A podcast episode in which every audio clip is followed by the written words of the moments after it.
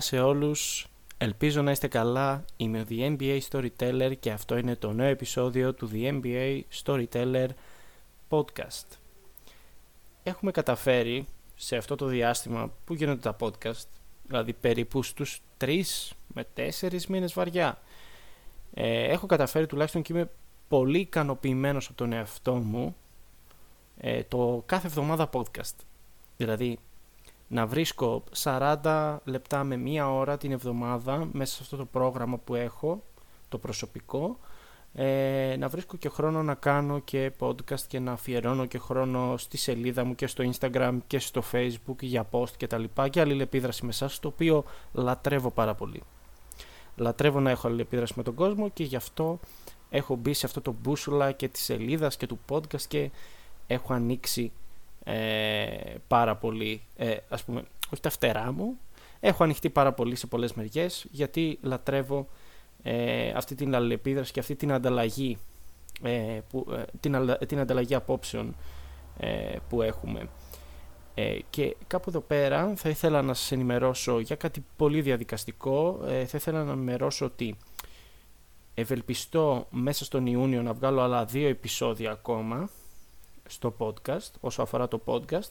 Για τη σελίδα πιθανότητα θα τα πούμε και ε, με ένα post αναλυτικά στη σελίδα, ε, διότι έχω κάποιες υποχρεώσεις πιο πολύ ακαδημαϊκές ε, και κάποιες άλλες πιο κοινωνικές ας πούμε. Ε, οπότε ε, θα έχω λίγο περιορισμένο χρόνο το επόμενο, διάλειμμα, ε, το επόμενο διάστημα, συγγνώμη, άρα θα βγουν άλλα δύο επεισόδια θεωρώ μέσα στον Ιούνιο. Τώρα, όσο αφορά τον Ιούλιο, γιατί θα, το podcast θα συνεχίσει και τον Ιούλιο, θα έχουμε άλλα τρία επεισόδια, οπότε η πρώτη σεζόν του podcast θα κλείσει στα 15 επεισόδια, ευελπιστώ να κλείσει στα 15 επεισόδια. Ε, τι άλλο ήθελα να πω, ναι, ότι ε, η δεύτερη σεζόν θα αρχίσει από Οκτώβρη, ε, τότε δηλαδή περίπου με την pre-season ε, με την αρχή της σεζόν, εκεί πέρα θα πέσει ε, και η αρχή της δεύτερης σεζόν και βλέπουμε, ευελπιστούμε για τα καλύτερα. Ε, έχει πάει πάρα πολύ καλά μέχρι στιγμής στο podcast και δεν το πιστεύω ότι έχει πάει τόσο καλά ε, γιατί είμαι αρκετά απεσιόδοξος σαν άνθρωπος και σας ευχαριστώ πάρα πολύ για άλλη μια φορά και για την αλληλεπίδραση που έχουμε και στη σελίδα και για ε, την κριτική που μου στέλνετε σε κάθε επεισόδιο στα podcast και μέσω της κριτικής βελτιωνόμαστε και ε, δεν βελτιώνεσαι αν δεν αποδεχθείς σε πρώτη φάση τα λάθη σου και δεν κάνεις και την αυτοκριτική σου. Αυτά τα έχουμε πει βέβαια και σε προηγούμενο επεισόδιο νομίζω ε, και νομίζω τα είχαμε πει και στο, στο επεισόδιο με τον Derrick Rose. Οπότε ώστε να έχετε ακούσει το επεισόδιο με τον Derrick Rose πηγαίνετε να το, να το ακούσετε μιας και το αναφέραμε και για να μην χάνουμε άλλο χρόνο τώρα θα πάμε κατευθείαν στο κομμάτι των cult edition διότι το κυρίως μας θέμα σήμερα νομίζω χρήζει λίγο παραπάνω συζήτησης. Ε, πάμε στις cult ειδήσεις. Η πρώτη ειδησούλα που έχουμε για αυτή την εβδομάδα είναι Kyrie Irving και το λογότυπο των Celtics που ε, ο Kyrie Irving πιάστηκε σε βίντεο και στο φωτογραφικό φακό να πατάει ε, υποτιμητικά μέσα σε εισαγωγικά γιατί δεν ξέρουμε με ποιο, ε, με ποιο τρόπο το έκανε αυτό. Δεν μπήκαμε μέσα στο μυαλό του Κάιρι για να δούμε τι σκεφτόταν εκείνη τη στιγμή. Αλλά φάνηκε ότι το πάταγε, το τσαλαπάταγε ας πούμε το λογότυπο του TD Garden μέσα στο παρκέ ε, υποτιμητικά. Εγώ αν ήμουν ο Κάιρι Άιρβινγκ ε, θα έδειχνα ανωτερότητα και δεν θα αναλωνόμουν σε τέτοιες, ε, πώς να το πω, σε τέτοια πράγματα να το πούμε λίγο πιο κομψά. Ό,τι και να έγινε μεταξύ Καϊρή και Celtics ε, νομίζω ότι ανήκει στο παρελθόν. Και καλό είναι να μην το σκαλίζουμε κιόλας και οι δύο πλευρές έχουν ε, κάνει λάθη. Ε, και ο Καϊρή βρίσκεται σε μια άλλη κατάσταση. Τώρα οι Celtics όπως είδαμε και μεσοβδόμαδα πάνε σε μια νέα εποχή. Ε, οπότε αυτές οι ενέργειες νομίζω είναι και λίγο ε, ε, για την ε, νέα εποχή. Όχι ότι ο Κάιρι είναι κολόπεδο, αλλά νομίζω ότι αυτή η ενέργεια λίγο του μελάνιασε την εικόνα που ήθελε να δείξει προς την κοινωνία. Γιατί νομίζω ότι ο Κάιρι, και το έχω πει και σε post, είναι από τους ε, λίγους παίκτες στο NBA που καταλαβαίνουν την συνολική έννοια του αθλητή.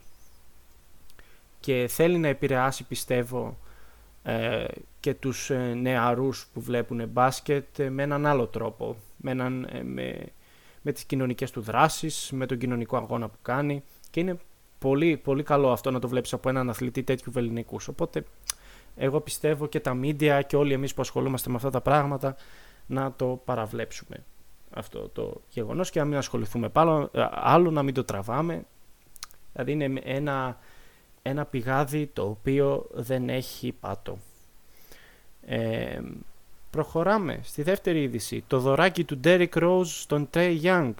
Η υπογεγραμμένη φανέλα του, που έδωσε ο Derrick Rose στον Trey Young ε, που του ευχόταν καλή συνέχεια και ότι η μάχη που είχαν στο παρκέ ήταν, την απόλαυσε πάρα πολύ. Ε, η Ατλάντα, όσο ξέρουμε, πέρασε τον το εμπόδιο των Knicks στον πρώτο γύρο. Η Ατλάντα πλέον βρίσκεται στο δεύτερο γύρο των playoffs. Θα αντιμετωπίσει τους Philadelphia 76ers. Ε, γενικά η σειρά των Knicks με, τον, με τους Hawks δεν είχε πολλά να δείξει στο παρκέ. Ε, είχε πολλά να δείξει όμως εξωαγωνιστικά, δηλαδή ε, το trash talking ε, λίγο από το κοινό των Knicks, το Trey Young, ε, εμένα μου έδωσε ουσιαστικά από πολύ φαγητό αυτή, αυτό, αυτή η σειρά και νομίζω και θα κάνω και μια υπόθεση, υπόθεση, θα κάνω και μια πρόβλεψη, αν και τον τελευταίο καιρό δεν έχω πάει καθόλου καλά με τις προβλέψεις. θα πω ότι ο Trey Young ίσως μελλοντικά να γίνει ο νέος Reggie Miller για το MSG, για το Madison Square Garden.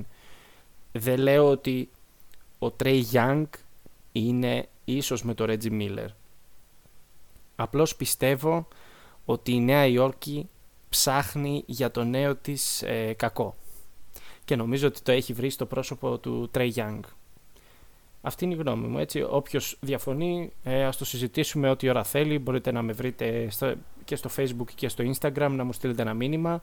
The NBA Storyteller στο Facebook, The NBA Storyteller GR στο Instagram και να το συζητήσουμε. Πάμε στην επόμενη είδηση. Ε, Γιάννης Αντιτοκούμπο, το δικό μας το παιδάκι, ε, από τα δικά μας τα μέρη, τι δήλωσε; Δήλωσε ότι εμείς δεν θέλουμε να παίξουμε με το φαγητό μας. Δεν θέλαμε να παίξουμε μάλλον με το φαγητό μας. Ε, και ε, όσον αφορά έτσι τη σειρά με τους hit, έγινε αυτή η δήλωση που οι Bucks ε, σκούπισαν τους hit με επιβλητικό τρόπο θα έλεγα. Ε, οι hit εκτός από το πρώτο παιχνίδι, άντε και λίγο το δεύτερο, δεν έδειξαν παλμό εγώ πίστευα ότι οι Heat θα πέρναγαν στο δεύτερο γύρο, να το πω, και είναι λάθος μου αυτό, γιατί υποτίμησα πάρα πολύ τους Bucks. Ε, και τους υποτίμησα από την αρχή της σεζόν τους Bucks. Ξέρω ότι είναι καλή ομάδα οι Bucks. Απλώς ε, πλέον κατάλαβα ότι υπερπηδάνε τα εμπόδια τους με τη δεύτερη φορά θέλουν λίγο χρόνο προσαρμογής όταν είναι να αντιμετωπίσουν μια καλή ομάδα. Όπως είχε γίνει και με τους Celtics. Το 18 αποκλείστηκαν, το 19 ξεπέρασαν το εμπόδιο. Τώρα έγινε με τους Heat αυτό. Το 20 αποκλείστηκαν, στα playoffs το 21 το ξεπέρασαν το εμπόδιο. Οπότε βλέπουμε ουσιαστικά να χτίζεται κάτι καλό στους Bucks, να χτίζεται μια νοοτροπία. Εγώ είμαι πολύ ευχαριστημένος γι' αυτό. Βλέπω το Γιάννη να αποδίδει σε πολύ καλό επίπεδο Είμαι πολύ ευγνώμων και πολύ τυχερός μάλλον που ζω ε, την περίοδο που μεγαλουργεί ένας τέτοιος παιχταράς και νιώθω και περήφανος που έχει βγει και τα σπλάχνα του ελληνικού αθλητισμού με όλα τα κακά τα οποία τον βρήκαν εδώ πέρα και όλη τη στενομυαλιά η οποία υπήρχε σε τούτο εδώ τον τόπο και αυτό το αγόρι πραγματικά έδειξε από τι μέταλλο είναι από πολύ μικρή ηλικία και πήρε των οματιών του που λέμε και έφυγε για άλλες πολιτείες γιατί πραγματικά εδώ δεν νομίζω, δεν νομίζω να σωζότανε η κατάσταση του Γιάννη. Γιατί εκεί πέρα πολύ απλά ήξεραν να το δουλέψουν καλύτερα. Ε, και δεν πρέπει εδώ πέρα να μπει στο παιχνίδι ο ελληνικός μας εγωισμός. Πρέπει να το αφήσουμε λίγο στην άκρη αυτό. ε, διότι πάσχουμε πάρα πολύ στο αναπτυξιακό κομμάτι, θεωρώ εγώ. Και με όσα παιδιά έχω κάνει συζητήσεις που έχουν παίξει και σε παραπάνω επίπεδο, όχι μόνο στα τοπικά, έχουν παίξει και σε εθνικές κατηγορίες και ήταν και σε κλιμάκια εθνικών ομάδων, μου έχουν πει αυτό, ότι πάσχουμε στο αναπτυξιακό επίπεδο και εγώ και θέλω να πω ότι το πιστεύω, διότι η καινούργια φουρνιά αθλητών δεν μου γεμίζει το μάτι εδώ στην Ελλάδα και δεν ξέρουμε κατά πού οδεύουμε. Θα δούμε, θα δούμε όμως. Μακάρι και αυτοί οι αθλητές που έχουν βγει τώρα, οι μπασκετμπολίστες, να, να πάνε πολύ καλά. Εγώ το εύχομαι. Αλλά πρέπει να υπάρχει και, και θέληση για δουλειά, για παραπάνω δουλειά και για εξέλιξη. Είναι μεγάλο κομμάτι αυτό, μεγάλο θέμα συζήτησης, είναι να το συζητήσουμε για ώρες, θεωρώ, και δεν μπορώ να το συζητήσω και ο μόνος μου, χρειάζομαι και τα κατάλληλα άτομα, οπότε ας το αφήσουμε για άλλη μια φορά, ας το αφήσουμε να υπάρχει στο πίσω μέρος του μυαλού μας, μια τέτοια μελλοντική συζήτηση. Πάμε στην επόμενη είδηση, όπου ο Τσακ, ο αγαπημένος μας Charles Barkley, προχώρησε στην εξής επική δήλωση. Ο Τσακ κάνει δηλωσάρες, άμα είναι στα κέφια του, και είπε το εξής. Ότι ξέρεις τι, ο Άντωνι Ντέιβις επειδή είναι τραυματίας όλη τη σεζόν, εγώ θα τον πω Άντωνι Street Clothes Davis. Δηλαδή επειδή ντύνεται συνεχώς με τα γκούτσι του, με τα Balenciaga του, με τα έτσι του, με τα αλλιώς του. Ε, επειδή δεν το βλέπει ποτέ σε μπασκετικά, λέει θα του δώσω το ψευδόνυμο Street Clothes.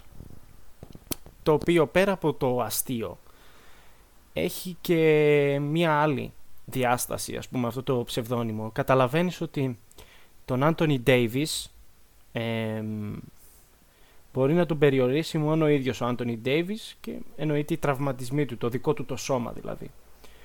Το ταλέντο του Άντωνι Ντέιβις για μένα προσωπικά είναι εφάμιλο ε, να μην πω LeBron James είναι εφάμιλο του Kevin Durant είναι εφάμιλο του Γιάννη Αντετοκούμπο είναι εφάμιλο του Joel Embiid είναι εφάμιλο του Λούκα Ντόντσιτς είναι σε τέτοιο επίπεδο ο Άντωνι Ντέιβις.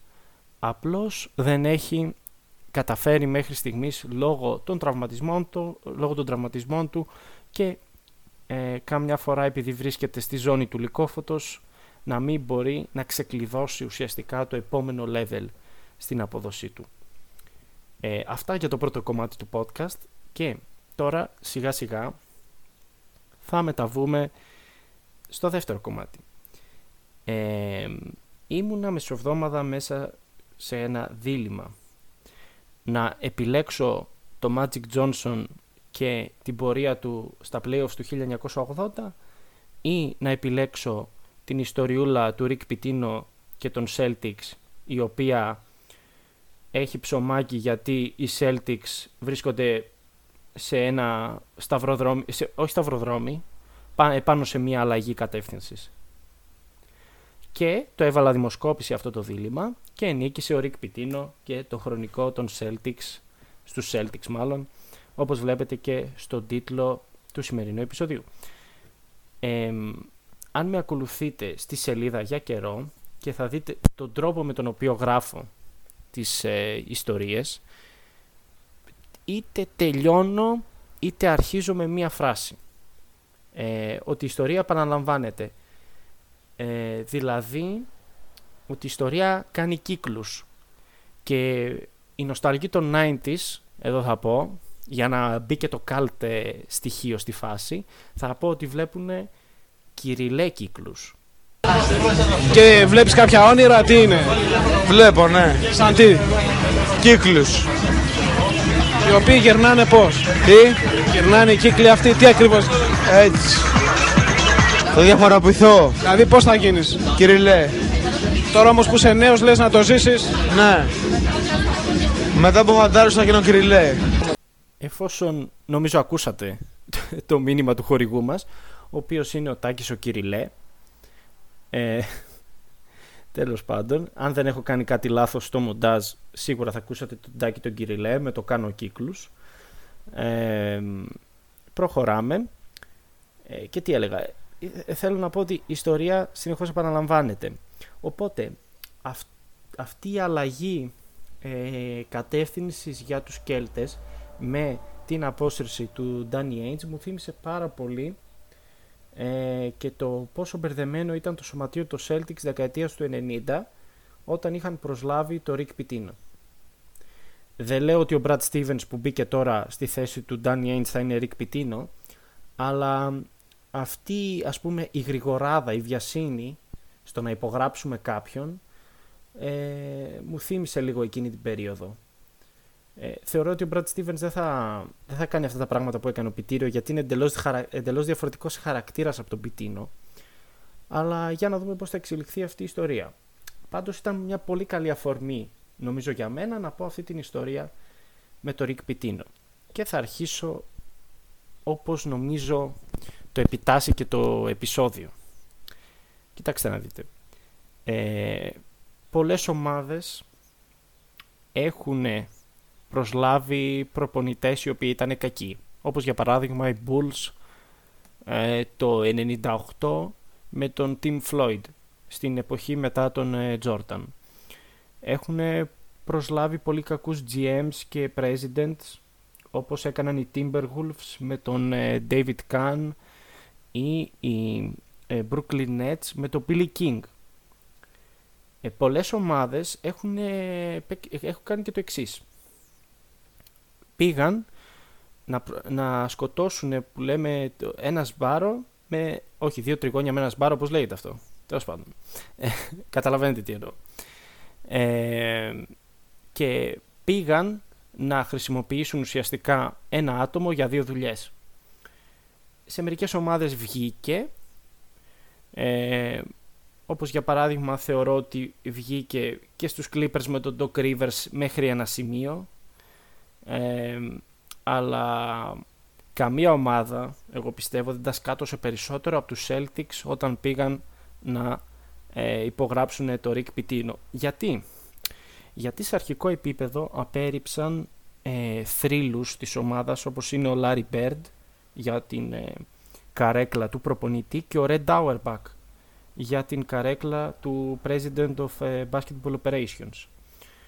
Ε, επίσης για ε, τη θέση του προπονητή απέρριψαν τον Chuck Daly γνωρίζουμε όλοι νομίζω τον Jack Daly που ήταν ο προπονητής των Bad Boys Pistons και προπονητής ε, της, Dream, της ε, Dream Team και επίσης απέρριψαν και τον Larry Brown ο οποίος Larry Brown πήγε στη συνέχεια στους Sixers ο Bird ε, νομίζω πήγε στους Pacers πήγε, σίγουρα πήγε στους Pacers και έκανε το αγροτικό του θα έλεγα και ο Chuck Daly κόλλησε τα τελευταία του ένσημα στους Orlando Magic νομίζω Τέλος πάντων, ε, περιττές πληροφορίες. Τι θέλω να πω, ο Ρικ Πιτίνο δεν είναι κακός προπονητής. Ο Ρικ Πιτίνο είναι ένας αρκετά καλός προπονητής, θεωρώ, για το επίπεδο του κολεγίου. Και το έχει δείξει επανελειμμένες φορές. Το έδειξε και φέτος ακόμα, έτσι, με το Iona ε, University είχε πάει ε, στο March Madness. Και νομίζω έχει και μια πολύ καλή παρουσία στο March Madness. Ε, Απλώς όταν αφορά επαγγελματίες παίχτες και παίχτες άνω των 22 ε, εκεί πέρα χρειάζεται μια διαφορετική διαχείριση. Πρέπει να καταλάβεις ότι δεν είσαι εσύ ο star, είναι ο παίχτης ο star και νομίζω αυτό δεν κατάλαβε ο Ρικ Πιτίνο και γι' αυτό δεν τα πήγε τόσο καλά σαν προπονητής και ε, ηγέτης ας πούμε του front office των Celtics από το 1997 στο 2001. Πάμε να πούμε όμως λίγα πραγματάκια για το βιογραφικό του Rick Pitino. Σαν παίχτης ήταν αρκετά καλός παίχτης ε, στη δεκαετία του 60. Το 1970 άρχισε ε, τα κολεγιακά του χρόνια στο UMass, University of ε, Massachusetts, τέλος πάντων, Massachusetts, ε, που τίνουμε να το λέμε εμείς εδώ στην Ελλάδα. Ε, και φίτησε εκεί πέρα από το 1970 στο 1974 κατέχει το ρεκόρ ε, νομίζω το 1971 για τις περισσότερες assist σε μία σεζόν για παίχτη του UMass νομίζω έβγαλε 350 assist σε μία σεζόν το οποίο ρεκόρ καταρρίφθηκε μετά από 30 χρόνια κάτι τέτοιο ε, αυτό ουσιαστικά μας δείχνει το πόσο ok παίχτης ήταν πολύ καλός παίκτης. Δεν συνέχισε επαγγελματικά. Σταμάτησε το 1974 την παικτική του καριέρα ε, και ε, απορροφήθηκε προπονητικά. Ε, άρχισε την προπονητική του καριέρα στο Πανεπιστήμιο της Χαβάης, πρώτα σαν βοηθός και στη συνέχεια σαν προπονητής.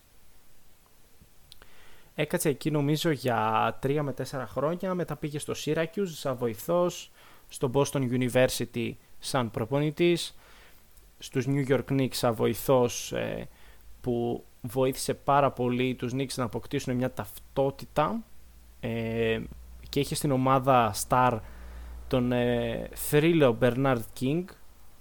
Μετά πήγε στο Providence, όπου εκεί πέρα έχτισε μια πάρα μα πάρα πολύ καλή ομάδα και μια ομάδα η οποία Providence είναι στο κολεγιακό έτσι και μια ομάδα η οποία ε, ε, έπαιζε νεοτεριστικό μπάσκετ για την εποχή της. Ε, ο Rick Pitino έπαιζε με τρεις forward, έναν point guard και ένα center και χτύπαγε πάρα πολύ από τα τρίποντα.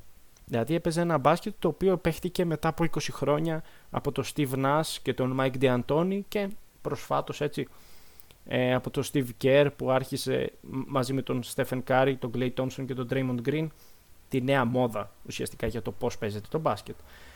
Μετά από το Providence φεύγει για να βοηθήσει ξανά τους New York Knicks ε, να μπουν στα playoffs. Μια πάρα μα πάρα πολύ καλή ομάδα εκείνη η Knicks με Patrick Ewing. Ε, και το 1991, αν δεν κάνω λάθος, πήγαινε στο Kentucky όπου κατακτά το 1996 τον τίτλο ε, του March Madness. Ε, το 97 μέχρι το 2001 Boston Celtics θα τα πούμε παρακάτω. Louisville το 2001 στο 2013 Εκεί πέρα έχουμε ένα περίεργο σκάνδαλο με ε, συνοδούς πολυτελείας. Βλέπετε ο Ρικ Πιτίνο είναι μερακλής, Πουερτορίκο προπονητής, στον Παναθηναϊκό ε, που το ζήσαμε, στο Iona University που έκανε μια πολύ καλή πορεία την τελευταία χρονιά στο March Madness και φέτος το καλοκαίρι θα δούμε τι κάστανα αγοράζει ο Ρικ σαν προπονητής της εθνικής μας ομάδας.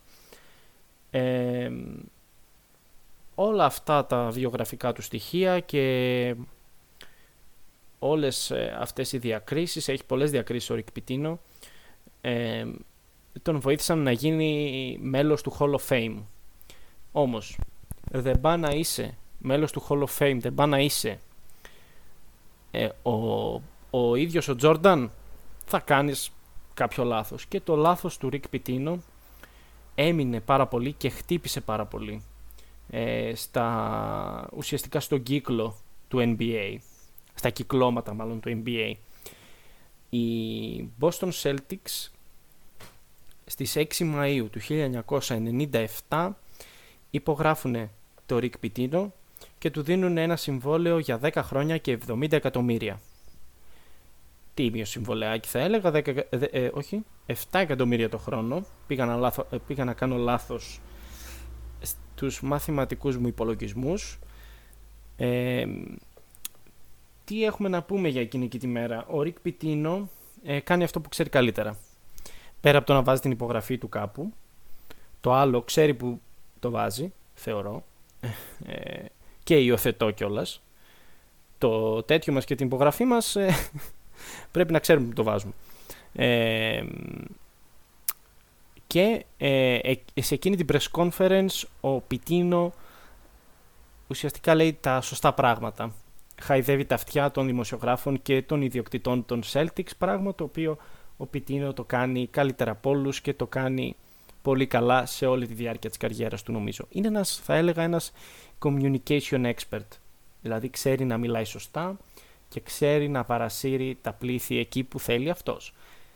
Για αποδείξεις μπορείτε να, να ανατρέξετε και στην ε, press conference ε, που έκανε με τον Παναθηναϊκό αλλά και σε αυτή την press conference. Αν πατήσετε στο YouTube ε, Rick Pitino press conference Boston Celtics θα σας το βγάλει. Για να δούμε όμως τώρα σε τι φάση βρισκόταν οι Celtics το 1997 γενικά οι Celtics από την εποχή μετά την εποχή μάλλον Bird, McHale και ε, ε, ήταν σε μια περίεργη φάση. είχαν επιλέξει από όσο θυμάστε το Len Bias ε, στο draft του 1986 και το Reggie Lewis στο draft του 1987. Και οι δύο αυτοί παίχτες ε, για τον έναν ή τον άλλο λόγο απεβίωσαν πολύ νωρίς στην καριέρα τους. Ο Len Bias για υπερβολική δόση ναρκωτικών και ο Reggie Lewis για ε, από υπερτροφική μυοκαρδίτιδα, νομίζω μυοκαρδιοπάθεια. Ε, και οι Celtics ουσιαστικά έχασαν τον πυρήνα της ομάδας τους για τα επόμενα, δεν ξέρω, 15 χρόνια ίσως. Και έναν πολύ βασικό ανταγωνιστή για τον Michael Jordan, τον οποίο σίγουρα τον είχαν βρει στο πρόσωπο του Len Bias. Οπότε, ε, στα επόμενα draft ε, ψωνίζουν τον D. Brown, ο οποίος D. Brown είναι ένας υποτιμημένος αρκετά παίχτης και ένας πολύ καλός dunker. Ε, είχε κάνει εκείνο εκεί το εικονικό, το iconic μάλλον, κάρφωμα με το να βάλει, το dub με το να βάλει μπροστά στα χέρια, με, μπροστά στα μάτια του τον αγκώνα του και να καρφώσει την μπάλα με το ένα χέρι.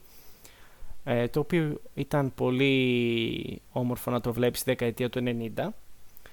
Ε, και είχαν επιλέξει επίσης και τον Antoine Walker το 1996 ε, και την πρώτη σεζόν του Walker που ο Walker ουσιαστικά ήταν ο star που θα έχτιζαν οι Celtics μελλοντικά. Έτσι τον είχαν προμοτάρει τουλάχιστον. Και τη σεζόν 96-97 οι Celtics είχαν ρεκόρ 15-67 το θετικό με εκείνη τη σεζόν ήταν πέρα από την απόδοση του Antoine Walker νομίζω ήταν και τα δύο picks τα οποία πήραν εν τέλει στο, στη λοταρία. Ε, με τον Πιτίνο να αναλαμβάνει το Μάιο του 97 οι Celtics το πρώτο πράγμα που κάνουν που κάνει ουσιαστικά ο Πιτίνο το πρώτο πράγμα που κάνει ο Πιτίνο είναι να κάνει ένα trade για να φέρει ένα GM στη Βοστόνη στη Βοστόνη είπα Μποστόνη αντί να πω Βοστόνη τέλος πάντων ε, και φέρνει τον Chris Walker για GM.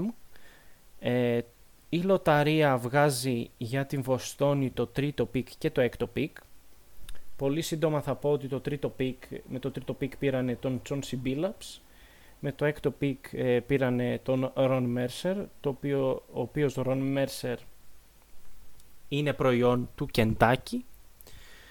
Ε, πολύ λογικό να τον ε, επιλέξει ο Pitino γιατί ήταν δικό του παιδί, δικό του παιδάκι και αυτό, πέρα από τον Antoine Walker. Ε, θα μπορούσε ο Pitino όμως να είχε επιλέξει ας πούμε, ξέρω εγώ, τον Tracy McCrady που πήγε νομίζω στο 8ο pick. OK. Δεν τον επέλεξε, προχωράμε. Ε, τώρα, στη Free Agency τι έκανε. Εκείνη τη χρονιά υπέγραψε τον Travis Knight για 7 χρόνια και 22 εκατομμύρια τον Άντριου Ντεκλέρκ για περίπου 10 εκατομμυριάκια και 3 χρόνια, τον Chris Mills και τον Eric Williams, τα οποία δύο τελευταία ονόματα δεν τα ήξερα καθόλου, να σας πω την αλήθεια. Ε, ο λίγον τι αυτά είναι που έκανε εκείνη την off-season και πάμε να δούμε τι, πιάσει, ε, τι, τι ψάρια έπιασε τη σεζόν 97-98. Ε, ξεκινάει καλά η σεζόν και ξεκινάει πολύ δυνατά η σεζόν θα έλεγα με νίκη απέναντι στους Chicago Bulls. Βέβαια εκείνη η Chicago Bulls στη σεζόν 97-98 όπως είδαμε και στο Last Dance ε, ήταν ας πούμε πυρηνική βόμβα τα ποδητήρια. Ε, είχαν τον Μπίπεν ο οποίος δεν είχε κάνει χειρουργία, είχαν το Rodman έτρεχε στα, στα Las Vegas εκεί πέρα τι έκανε με την Carmen Electra και είχε μείνει μόνος του ο κάψο Μάικλ Τζόρνταν με τον ε, Steve Kerr και τους υπόλοιπους ρολίστες να σώσουν την ομάδα. Και οι Celtics εκμεταλλεύονται αυτή την ατυχία μάλλον των Bulls και ουσιαστικά ε, τους νικάνε στο πρώτο μάτς ε, τη σεζόν. Ε, όμως η σεζόν δεν πάει και τόσο καλά θα έλεγα για τους Celtics και τελειώνουν με ρεκόρ 36-46. Ε, εκείνη τη σεζόν εμφανίζονται και ουσιαστικά κάποια παπαγαλάκια που λένε ότι η σχέση Antoine Walker και Rick Pitino δεν είναι τόσο καλή. λένε ότι ο Walker λέει πράγματα για τον Πιτίνο μες στην προπόνηση, ο Πιτίνο το διώχνει από την προπόνηση, ο Πιτίνο βγαίνει και λέει ε, είναι ένας περίεργος χαρακτήρας ο Walker αλλά θα το ρυθμίσουμε αυτό και δεν θέλει να χαλάσει ο Πιτίνο την εικόνα του στα media και τέλος πάντων γίνεται ένας ε, πανζοριλισμός αλλά το θέμα ξεχνιέται ε, σιγά σιγά. Ε, πιστεύω αυτό που έγινε στη σεζόν και το είδα και θεωρώ ότι ήταν πολύ λάθος ε, του Πιτίνο, μεγάλο λάθος του Πιτίνο ήταν να διώξει μετά από 51 παιχνίδια τον ε, Τσόνσι Μπίλαψ. Και ουσιαστικά ο, ο Πιτίνο βγήκε και είπε ότι ο Τσόνσι Μπίλαψ δεν είναι ε, το δικό μου, ο δικός μου τύπος point guard, not my kind of point guard είπε χαρακτηριστικά και τον έκανε trade στους ε, Raptors νομίζω για τον ε, Kenny Anderson ο οποίος Kenny Anderson ήταν ένας πιο established ε, point guard και πιο, μεγάλο, πιο μεγάλος point guard και ε, ουσιαστικά τσέκαρε όλα τα κουτάκια ε, στην λίστα του Πιτίνο θεωρώ. Πάμε να δούμε τι έκανε ο Πιτίνο στο draft του 1998 διότι η σεζόν πέρα από αυτά τα δύο σημεία δεν έχει κάτι άλλο αξιοσημείωτο. Εννοείται οι Celtics έμειναν εκτός playoffs. Ε, ο Πιτίνο στο draft του 1998 επιλέγει στο 10ο pick ε, τον ε, Paul Pierce όπου είναι μια πάρα μα πάρα πολύ καλή ε, επιλογή για τον Πιτίνο. Βλέπουμε ότι ο Πιτίνο επιλέγει αρκετά καλούς παίχτες όπως είδαμε και με τον John C. έτσι. Ε, και ο Paul Pierce είναι κι άλλο ένα παράδειγμα τέτοιας καλής επιλογής. Ήξερε να ξεχωρίζει το ταλέντο, αλλά δεν είχε υπομονή στο να δουλέψει το ταλέντο γιατί ήθελε έτοιμους παίχτες και γι' αυτό κάνει και πολλά trade και αυτό θα το μετανιώσει γιατί κάνει trade το, δεύτερο, το pick του δεύτερου γύρου και το κάνει trade στους Cavaliers και για αντάλλαγμα παίρνει το Βιτάλι Ποταπένκο OK, okay. weird flex ε, Rick και το pick ε, πάνε και διαλέγουν τον Άντρε Μίλλερ θεωρώ ότι θα μπορούσε ε, να μην κάνει καθόλου trade τον John C. Billups και μετά, από λίγα, και μετά την επόμενη σεζόν, στο επόμενο draft να έπαιρνε τον Andre Miller οπότε να είχε ε, μια πολύ καλή διάδα στα point guard. Φανταστείτε τι λάθος έκανε. Φανταστείτε, φανταστείτε οι, οι Celtics να είχαν αναπτύξει σωστά τους Walker, ε, Pierce, Billups και Miller. Θα είχαν πρωτάθλημα ε, νομίζω πολύ πιο πριν από ό,τι το πήραν. Ή τουλάχιστον θα, ε, θα είχαν τα, τα assets πολύ πιο πριν από ό,τι τα είχαν στην πραγματικότητα. Πάμε στη σεζόν 98-99, εκεί πέρα έχουμε lockout. Ε, το ρεκόρ είναι 19-31, ο Ρικ Πιτίνο επιμένει στο να παίζει full court άμυνα με ε, παγίδες για κάποιο λόγο. Ε, αυτή, αυτό το είδος άμυνας δεν βολεύει πάρα πολύ θέλω να πω ε, στο επίπεδο του NBA διότι ουσιαστικά ρουφάει σιγά σιγά ε, τη ζωή έξω από τους παίχτες του ε, τους κουράζει επιπλέον ε, οπότε επιμένει να παίζει αυτό το σύστημα το ίδιο και στο επιθετικό, στο επιθετικό κομμάτι οι Celtics δείχνουν χαμένοι, λες και έχουν καταπιεί θάλασσα. Ε, οπότε και αυτή η σεζόν δεν πάει κάπου, η ομάδα δεν έχει κάποια σταθερή πορεία.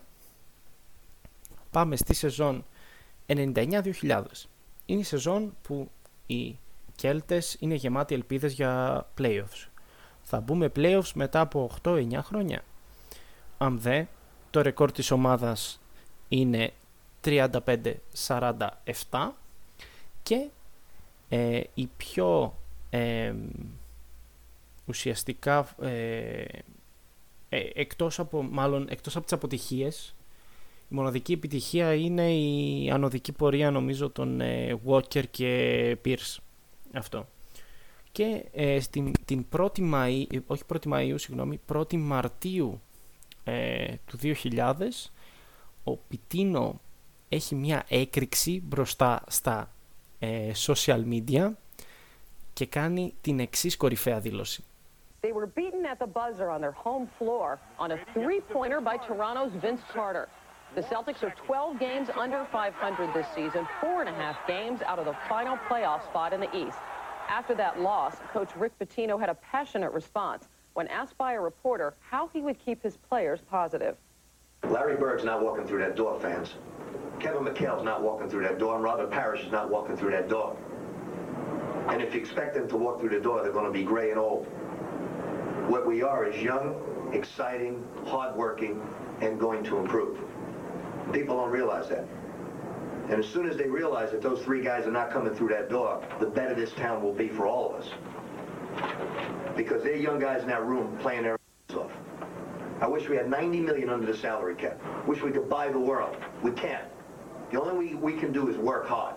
Από ό,τι ακούσατε, και αν δεν έκανα λάθος ε, στο μοντάζ, ε, και από όσο ξέρουμε και από την ιστορία που και το τι έγινε, ο Λάρι Μπέρντ ποτέ δεν μπήκε ως ε, προπονητής ε, στους Celtics, ε, ούτε ο Ρόμπερτ Πάρις, ούτε ο Κέβιν Μακχέιλ, ε, ούτε είχαν ποτέ 90 εκατομμύρια κάτω από το salary cap και μεσούσεις τη σεζόν 2000-2001 ε, ο Ρικ Πιτίνο φεύγει από τους Celtics και ε, μπαίνει στη θέση του ο Τζίμο Μπράιαν ο οποίος μέχρι το τέλος της σεζόν ε, οδηγεί ε, τους Celtics σε πολύ καλό ρεκόρ δηλαδή μαζεύει τα σημάζευτα του Πιτίνο η ομάδα έχει ρεκόρ 36-46 και ο Τζίμο Μπράιαν σχεδόν με τον ίδιο πυρήνα ε, πηγαίνει αυτή την ομάδα τη σεζόν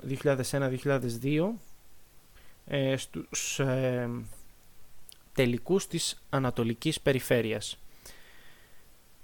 Τι να πω, ε, γενικά νομίζω η εποχή Πιτίνος του Celtics ε, χαρακτηρίστηκε από, από το εξής, δηλαδή ότι έκανε κινήσεις ο Πιτίνο οι οποίες εντάξει, ήτανε πολλές φορές ήταν καλές όπως για παράδειγμα να ντραφτάρει ας πούμε τον Billups και τον Pierce αλλά έκανε και κάποιες άλλες κινήσεις οι οποίες ήταν ενηγματικές. Και συνέχεια καταλάβαινε ότι αυτές οι κινήσεις δεν θα του βγούνε και τις ε, πήγαινε να τις μπαλώσει με άλλες κινήσεις. Όπως για παράδειγμα τον Travis Knight όπου είπα στην αρχή ότι τον υπέγραψε το 1997 7, 7 χρόνια 22 εκατομμύρια. Στη συνέχεια τον έκανε trade στους Lakers και έφερε στη θέση του τον Donny Batty ο οποίος ήταν σε expiring και το καλοκαίρι τον είχε υπογράψει ε, σε συμβόλαιο 6 χρόνων και 22 εκατομμύρια, δηλαδή πιο ακριβό συμβόλαιο από του Travis Knight. Δηλαδή έκανε κινήσεις τις οποίες τις μετάνιωνε. Ένα αυτό και δεύτερο είναι αυτό που είπαμε ότι δεν αποδέχτηκε ποτέ ότι στο NBA οι προπονητές δεν είναι οι star. Πολύ δύσκολα ένας προπονητής θα είναι star και αν είναι star ένας προπονητής ε, θα είναι στο βεληνικές ας πούμε του Phil Jackson ή του Greg Popovich κάτι τέτοιο. Οπότε ο Πιτίνο δεν έγινε ποτέ αυτός ο star και ποτέ δεν ήταν ο σωτήρας της Νέας Υόρκης. Ε, δεν έχω να σχολιάσω κάτι άλλο. Νομίζω η ιστορία τα λέει όλα. Ε, και η, νομίζω η πορεία των Celtics από το 97 στο 2001 ίσως είναι και η χειρότερη σελίδα ε, στην ιστορία των, ε, της ομάδας πιο πολύ γιατί η ομάδα δεν ήξερε που πήγαινε και είχε μπερδευτεί ε, μέσα στον, ε, στον εγωισμό του ίδιου της του πρωτομάστορα. Αυτό ήταν για σήμερα. ελπίζω να σας άρεσε το επεισόδιο. Είμαι πολύ ευγνώμων αν καθίσετε μέχρι το τέλος και το ακούσατε όλο. Ήμουν ο NBA Storyteller. Αυτό ήταν το επεισόδιό μου. Ελπίζω να είστε καλά και θα τα πούμε όποτε μπορέσουμε από εδώ και πέρα. Καλή συνέχεια.